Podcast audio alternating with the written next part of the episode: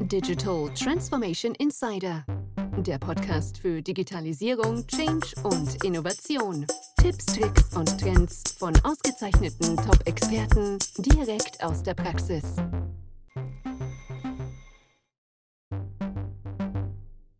Herzlich willkommen zum Digital Transformation Insider im Monat Februar 2024. Der Monat Februar steht bei uns unter dem Motto künstliche Intelligenz. Heute habe ich einen ganz großartigen Gast, den Thomas, Thomas Beinbauer. Ich freue mich sehr, dass du da bist. Danke, Simon. Ja, KI, künstliche Intelligenz. Was, was ist dein Berührungspunkt? Wie kamst du zu dem Thema künstliche Intelligenz? Ja, eigentlich ähm, bin ich ähm, schon länger mit dem Thema künstliche Intelligenz unterwegs, ähm, in letzter Zeit fokussierter. Ähm, ich habe ähm, mich sehr intensiv damit beschäftigt, wie man digitale Technologien in Unternehmen einsetzen kann die letzten Jahre um Produktivität und Qualität ähm, zu steigern ähm, und dabei immer wieder KI-Elemente eingesetzt, Machine Learning-Elemente, Predictive Maintenance und andere Themen als Stichwort.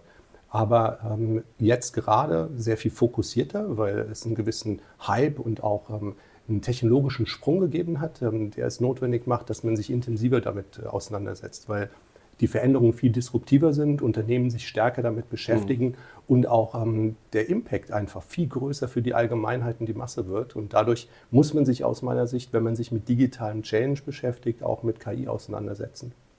Ja, sehe ich absolut genauso. Und ich sehe zwei Komponenten, die Erfolgsfaktoren sind. Das eine ist, KI richtig einzuführen, so wie jeder Change, wie jede Technologie. Du musst sie erstmal richtig einführen, um Akzeptanz bei den Mitarbeitern zu schaffen und die Produktivität wirklich zu steigern. Und das andere ist, die Anwendungskompetenz zu vermitteln.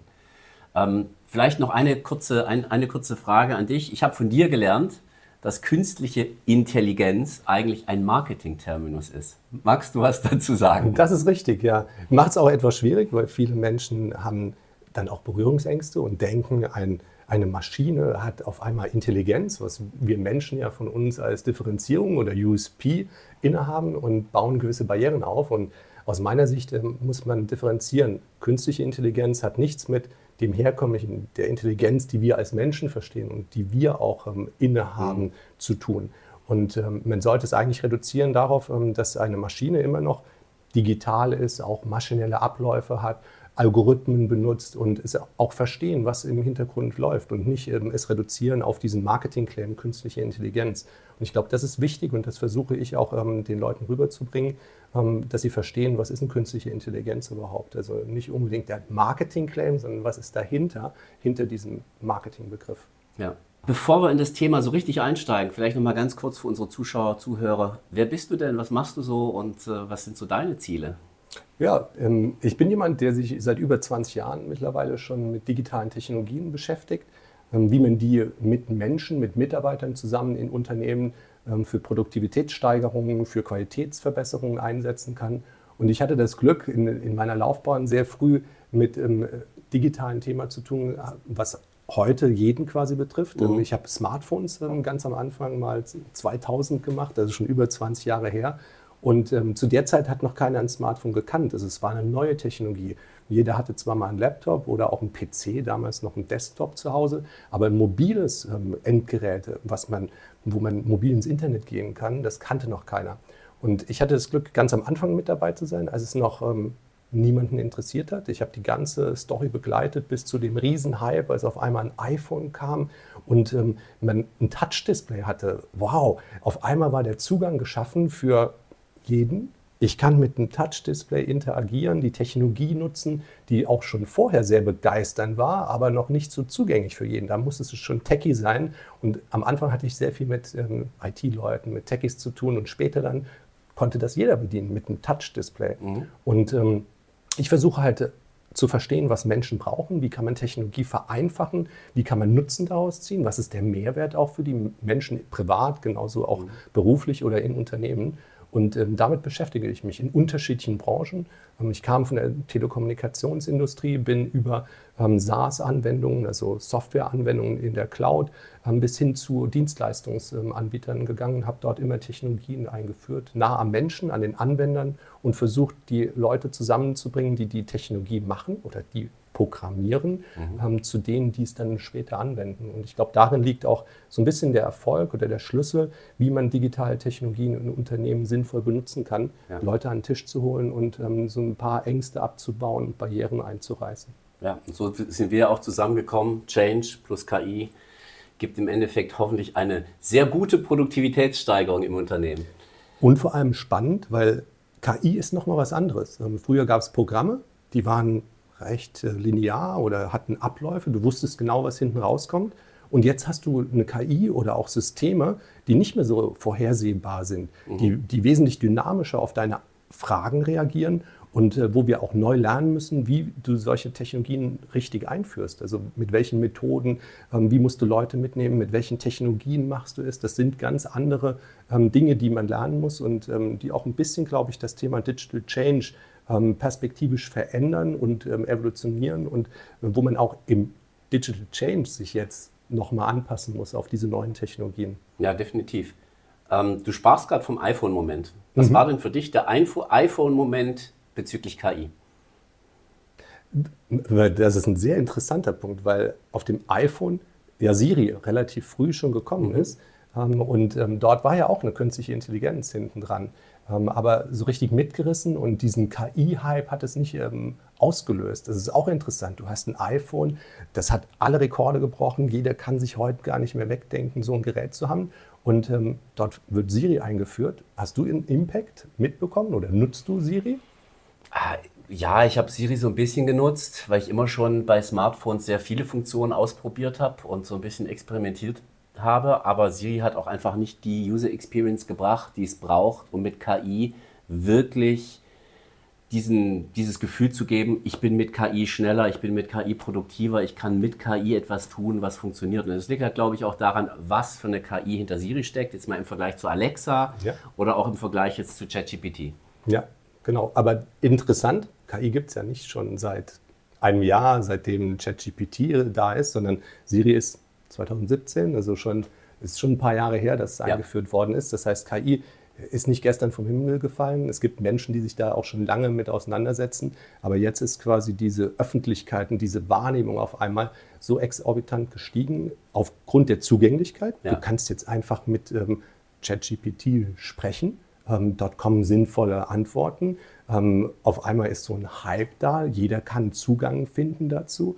Ähm, das ist schon spannend, was dort gerade passiert und ähm, wie KI auch ins Zentrum von vielen Unternehmen und vielen Anwendungen auf einmal kommt, ähm, was man in der Geschwindigkeit nicht unbedingt vor anderthalb Jahren noch gedacht hat. Absolut. Ich habe auch eine Frage noch an dich und zwar, ich habe jetzt gerade auch wieder gelesen, das Ende des App Stores ist nah, weil es jetzt ja die ganzen GPTs gibt, mit denen man arbeiten kann, die dann sozusagen die Apps ersetzen würden. Was hältst du davon? Systeme sind sehr träge. Mhm. Das heißt, ähm, viele werden aus Bequemlichkeit, sie kennen das, die wissen, wie so eine App funktioniert, dort hängen bleiben. Ähm, irgendwann gibt es so einen Punkt, ähm, wenn genügend Dominosteine gefallen sind, dann geht die Kette immer weiter und immer weiter. Und sowas gab es auch mal damals in der Smartphone-Industrie. Alle hatten Nokia-Geräte und irgendwann kam das iPhone und Nokia hat sehr lange noch gedacht, dass sie es halten können, das ja, Wasser. Ich weiß, ja. Aber ähm, das, man hat schnell gemerkt, so nach ein, zwei, drei Jahren, dass alles gefallen ist. Ich glaube, diesmal ist es ein bisschen anders. Ein App Store oder ein GPT-Store ähm, ist schon noch was anderes, weil dort ähm, ja quasi nur eine KI-Komponente drin ist. Und ähm, ich wüsste jetzt nicht, wo der Unterschied ist, wenn in sehr vielen Applikationen oder in Apps auf einmal KI-Elemente drin sind, wo dann auf einmal der Mehrwert ist, in andere Systeme reinzuwechseln. Mhm. Ist aber eine spannende Frage. Passiert das? Wird irgendwann der GPT-Store, der neue App Store oder die neue Plattform? Ähm, das würde ich heute noch nicht ähm, unterschreiben, ist aber ein, ein, ein sehr spannender Vergleich, weil auch Google wird irgendwas tun. Ähm, dort wirst du auch irgendwann mal auf den ganz vielen Android-Geräten ähm, KI-Implementierung ja. sehen. Aber ich sehe eher, KI wird alles durchwandern und durchwachsen ja. und wird ein, ein, ein Bestandteil unseres Lebens und auch von allen Apps sein. Und dann, ob es jetzt im App Store ist, in dem, in dem. Oder, ja. ähm, für mich ist momentan der Store eher die Möglichkeit ähm, zum sehr breiten Zugang von KIs und unterschiedlichen Anwendungen und auch ein Reichweitenthema. Ähm, OpenAI mhm. verfolgt ja mit diesem Store, dass ganz viele GPTs schreiben, die sich verbreiten und die, jeder macht auch Werbung dafür. Das heißt, es ist für sie auch ein Reichweitenthema und das machen sie sehr clever, ähm, dass sie dadurch Reichweite erzeugen und viele reinsaugen in dieses System. Kannst du mal kurz, äh, weil ich hatte gestern gerade ein Gespräch mit einem äh, Bekannten aus dem Business äh, zum Thema GPT und ähm, kannst du mal kurz erklären, wie denn dieser GPT-Store eigentlich funktioniert? Weil ich glaube, das wissen die meisten, ehrlich gesagt, noch gar nicht. Okay. Das habe ich auch in dem Gespräch ja. gestern gemerkt, ja, dass da viel Interesse da ist, ja. aber noch nicht wirklich eine Fachkenntnis. Das stimmt, ähm, man vergisst das ab und zu und beschäftigt sich schon so lange, hat selber einen Account, bewegt sich dort auch. Der GPT-Store ähm, gibt einem die Möglichkeit, dass man die KI in eine gewisse Richtung ähm, weist, ihnen eine, eine, Rolle gibt. Das heißt eben, ich sage einfach, deine Rolle ist, äh, ein Geschichtenerzähler für meinen Sohn heute Abend eine mhm. Bettgeschichte zu erzählen. Und ähm, ich sage auch, ähm, ich gebe ihm gewisse Anweisungen und sage, ähm, mach ein Bild dazu nach jedem Kapitel. Ähm, frag den Nutzer nach gewissen Sachen. Das heißt, ich gebe gewisse Sachen vor für diesen GPT und kreiere eine Rolle oder ein gewisses Verhalten in, in diese KI. Und dann kann jemand auf diesen GPT zugreifen. Und mittlerweile gibt es über drei Millionen ja, angepasste ähm, GPTs. Ähm, ja, auch von dir? Auch von mir. Erzähl also, mal was zu einem ähm, GPT, ich, den du gemacht hast. Ich habe einen Jesus äh, GPT. Ähm, Jesus? Jesus, äh, genau. Da kannst du quasi äh, mit einem virtuellen Jesus ähm, sprechen, der mhm. Bibelzitate raushaut.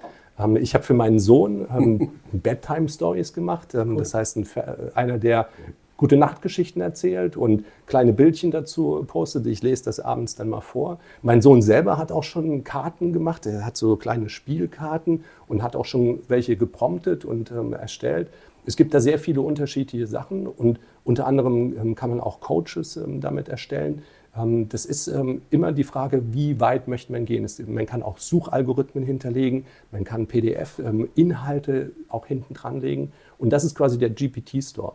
Und daneben gibt es natürlich auch noch eine API, über die mhm. Programmierer die ähm, die Large Language Modelle benutzen können und ja. auch individueller ähm, Applikationen schreiben. Also das, was ich gerade mhm. gesagt habe. Eigentlich kannst du auch über deine Applikation heute schon auf ähm, GPT 4.0 oder 3.5 zugreifen und deine eigenen Applikationen generieren mit diesen KI-generierten Inhalten. Frage dazu, wie funktioniert das konkret? Weil ähm, beispielsweise wir arbeiten ja alle mit vielen Programmen. Du hast vorher über Embedded KI gesprochen, also sprich, dass KI ja nicht nur im GPT-Store mhm. stattfindet, sondern auch in Apps integriert wird und alle werben damit, verkaufen das jetzt als Premium-Feature aktuell noch, mhm. noch. Irgendwann ja, nicht mehr lange wahrscheinlich, weil das dann jeder hat. In WordPress zum Beispiel, wenn ich eine Webseite bearbeite, da gibt es dann immer so einen kleinen Button mit so Magic Stars, ja, mhm. und da steht dann Text with KI oder, oder Text with AI oder sowas, ne? also wenn du Texte damit schreiben willst. Ähm, wie kommt die KI jetzt beispielsweise von GPT, äh, von ChatGPT, OpenAI in WordPress oder andere äh, Tools rein? Wenn wir jetzt mal hypothetisch sagen, in WordPress wäre ChatGPT verbaut, äh, wie funktioniert das? Also im Prinzip ist es äh, nichts anderes wie eine API, also wer programmieren kann, ja. ist ein API-Aufruf. Ähm, dort sagst du, okay, ähm, deine Anweisung ist, ähm, ich hätte gerne einen Text für meine Webseite als ähm, Digital Change Berater. Mhm. Ähm, gibst du dort ein. Dieser diese Anweisung wird übergeben ähm, an der Schnittstelle von OpenAI oder von ähm, Google. Ähm, mhm. Dort gibt es auch Sprachmodelle, es gibt sehr viele Anbieter. Und dann kommt zurück ähm, der Output dieses Texts ähm, und dann wird der wieder reinkopiert. Also eigentlich ist es ein relativ triviales System und Einbindung. Mhm. Du kannst dann aber mit diesen APIs noch angeben, wie kreativ dieser Output sein soll. Ähm, du kannst ihm auch sagen, dass du mehrere Varianten zurückhaben möchtest, wo du dann auswählen kannst. Also es gibt sehr viele Einstellmöglichkeiten und im Prinzip ähm, gibt es quasi eine Schnittstelle zur KI, in der du wie mit einer normalen Programmierschnittstelle quasi Input-Output spielst. Aber dazwischen ist halt eine KI, die dir nicht wie ein Programm ähm, einfach eine fertige Antwort ähm, schon raussucht, mhm. ach, die hätte ich. Die Aus passt. einem geschlossenen Raum, genau. ja, sondern also, es ist ein offener es Raum. Ist ein, ein offener und ähm, dieses neurale ähm, Netz ähm, erstellt dir anhand dessen, was du oben reinwirfst, unten dann dein Ergebnis oder das, was die wahrscheinlichste Antwort ähm, oder die Fortführung deines Satzes ist. Und da muss man sehr genau verstehen, was ist das für ein, ein Modell, ähm, was sind die Eingangswerte, wie funktioniert das, wie wurde es antrainiert, mhm. damit man auch versteht, ähm, warum gewisse ähm, komischen Sachen dann auch passieren, dass zum Beispiel, wenn, wenn du sagst, ich hätte gerne ähm, ein Bild von einem Arzt, ähm, dann Stereotypen gegebenenfalls rauskommen. Und ähm, es wird immer besser. Das heißt, ähm, du siehst auch, wenn du vor ein, zwei, drei Jahren ähm, KIs gefragt mhm. hast nach gewissen Ergebnissen, und das sind auch Beispiele, die man heute noch häufig findet, wo Sachen nicht gut gelaufen, oder was, was heißt gut, das ist eine, eine, normale Entwicklung der Technologie. Am Anfang stellst du Sachen fest, die du so nicht haben wolltest als Output und die werden über die Zeit ähm, rausgearbeitet. Und so werden die KIs auch immer besser. Aber im Prinzip ist hinter dieser Magie, ähm, ich gebe da was rein in vielen Applikationen, dann kommt auf einmal Wow raus, ähm, ist eigentlich nur eine clevere Kombination von KI-Technik und ähm, der, der Kombination von normalen Techniken. Es gibt ja auch viele Website-Layouter. Momentan ja. gibt es nur ein paar Sätze ein, auf einmal entsteht da, wow, eine, eine, eine tolle Seite. Mhm. Auf den ersten Blick häufig.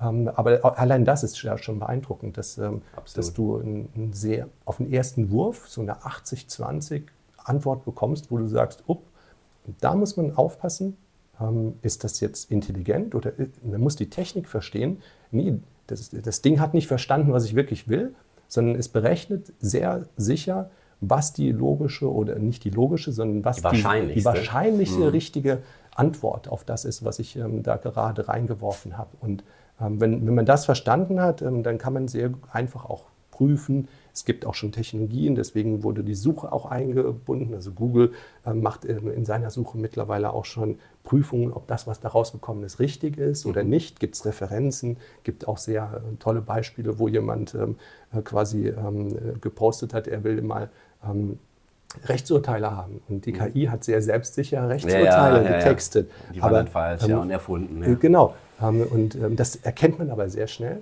Und ähm, ich bin immer der Meinung, ähm, wenn du menschliche Intelligenz hast, dann kannst du künstliche Intelligenz sehr gut nutzen. Wenn dir die menschliche Intelligenz fehlt, wird das mit der künstlichen ein bisschen schwierig.